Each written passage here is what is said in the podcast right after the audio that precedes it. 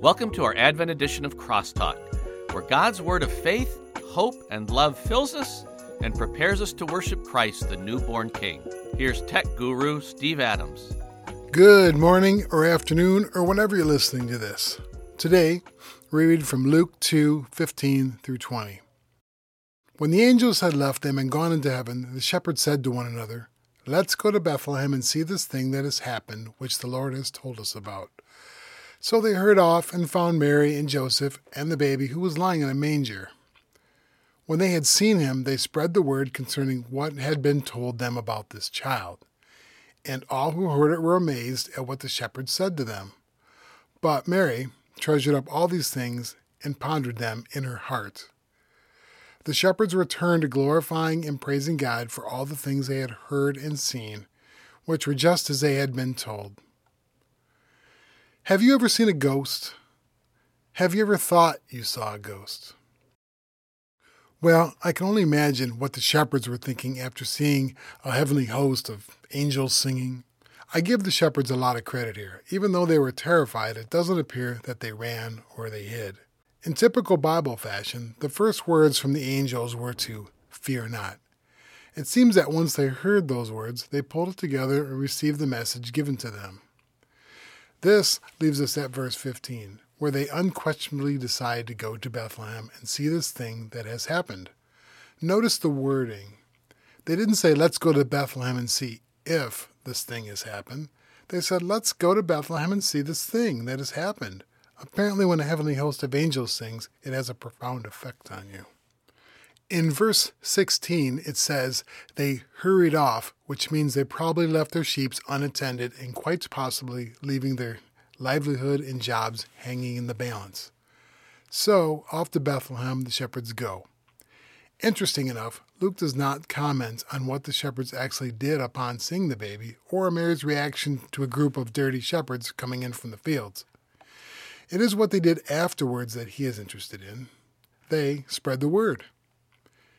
In verse 17, when they had seen him, they spread the word concerning what had been told them about this child.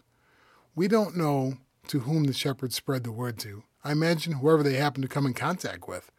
Given the shepherds' social status, most likely they came in contact with a more common class of people.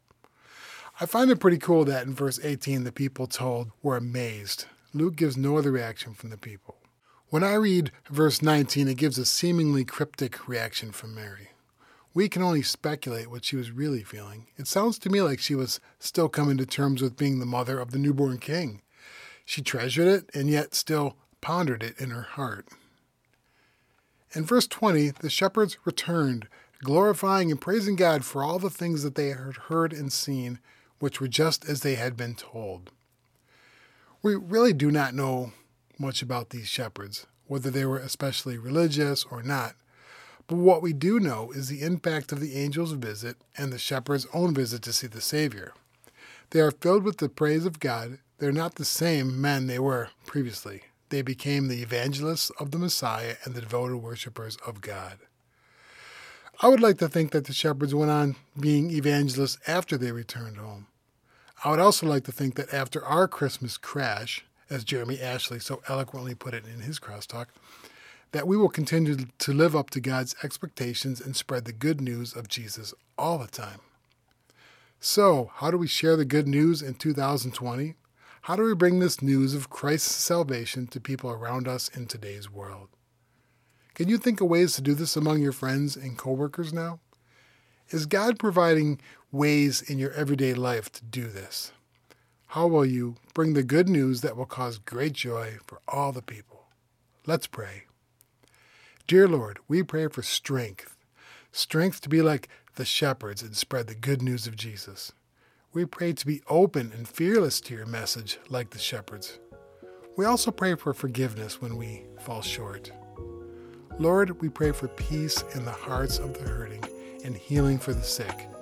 In your name we pray. Amen.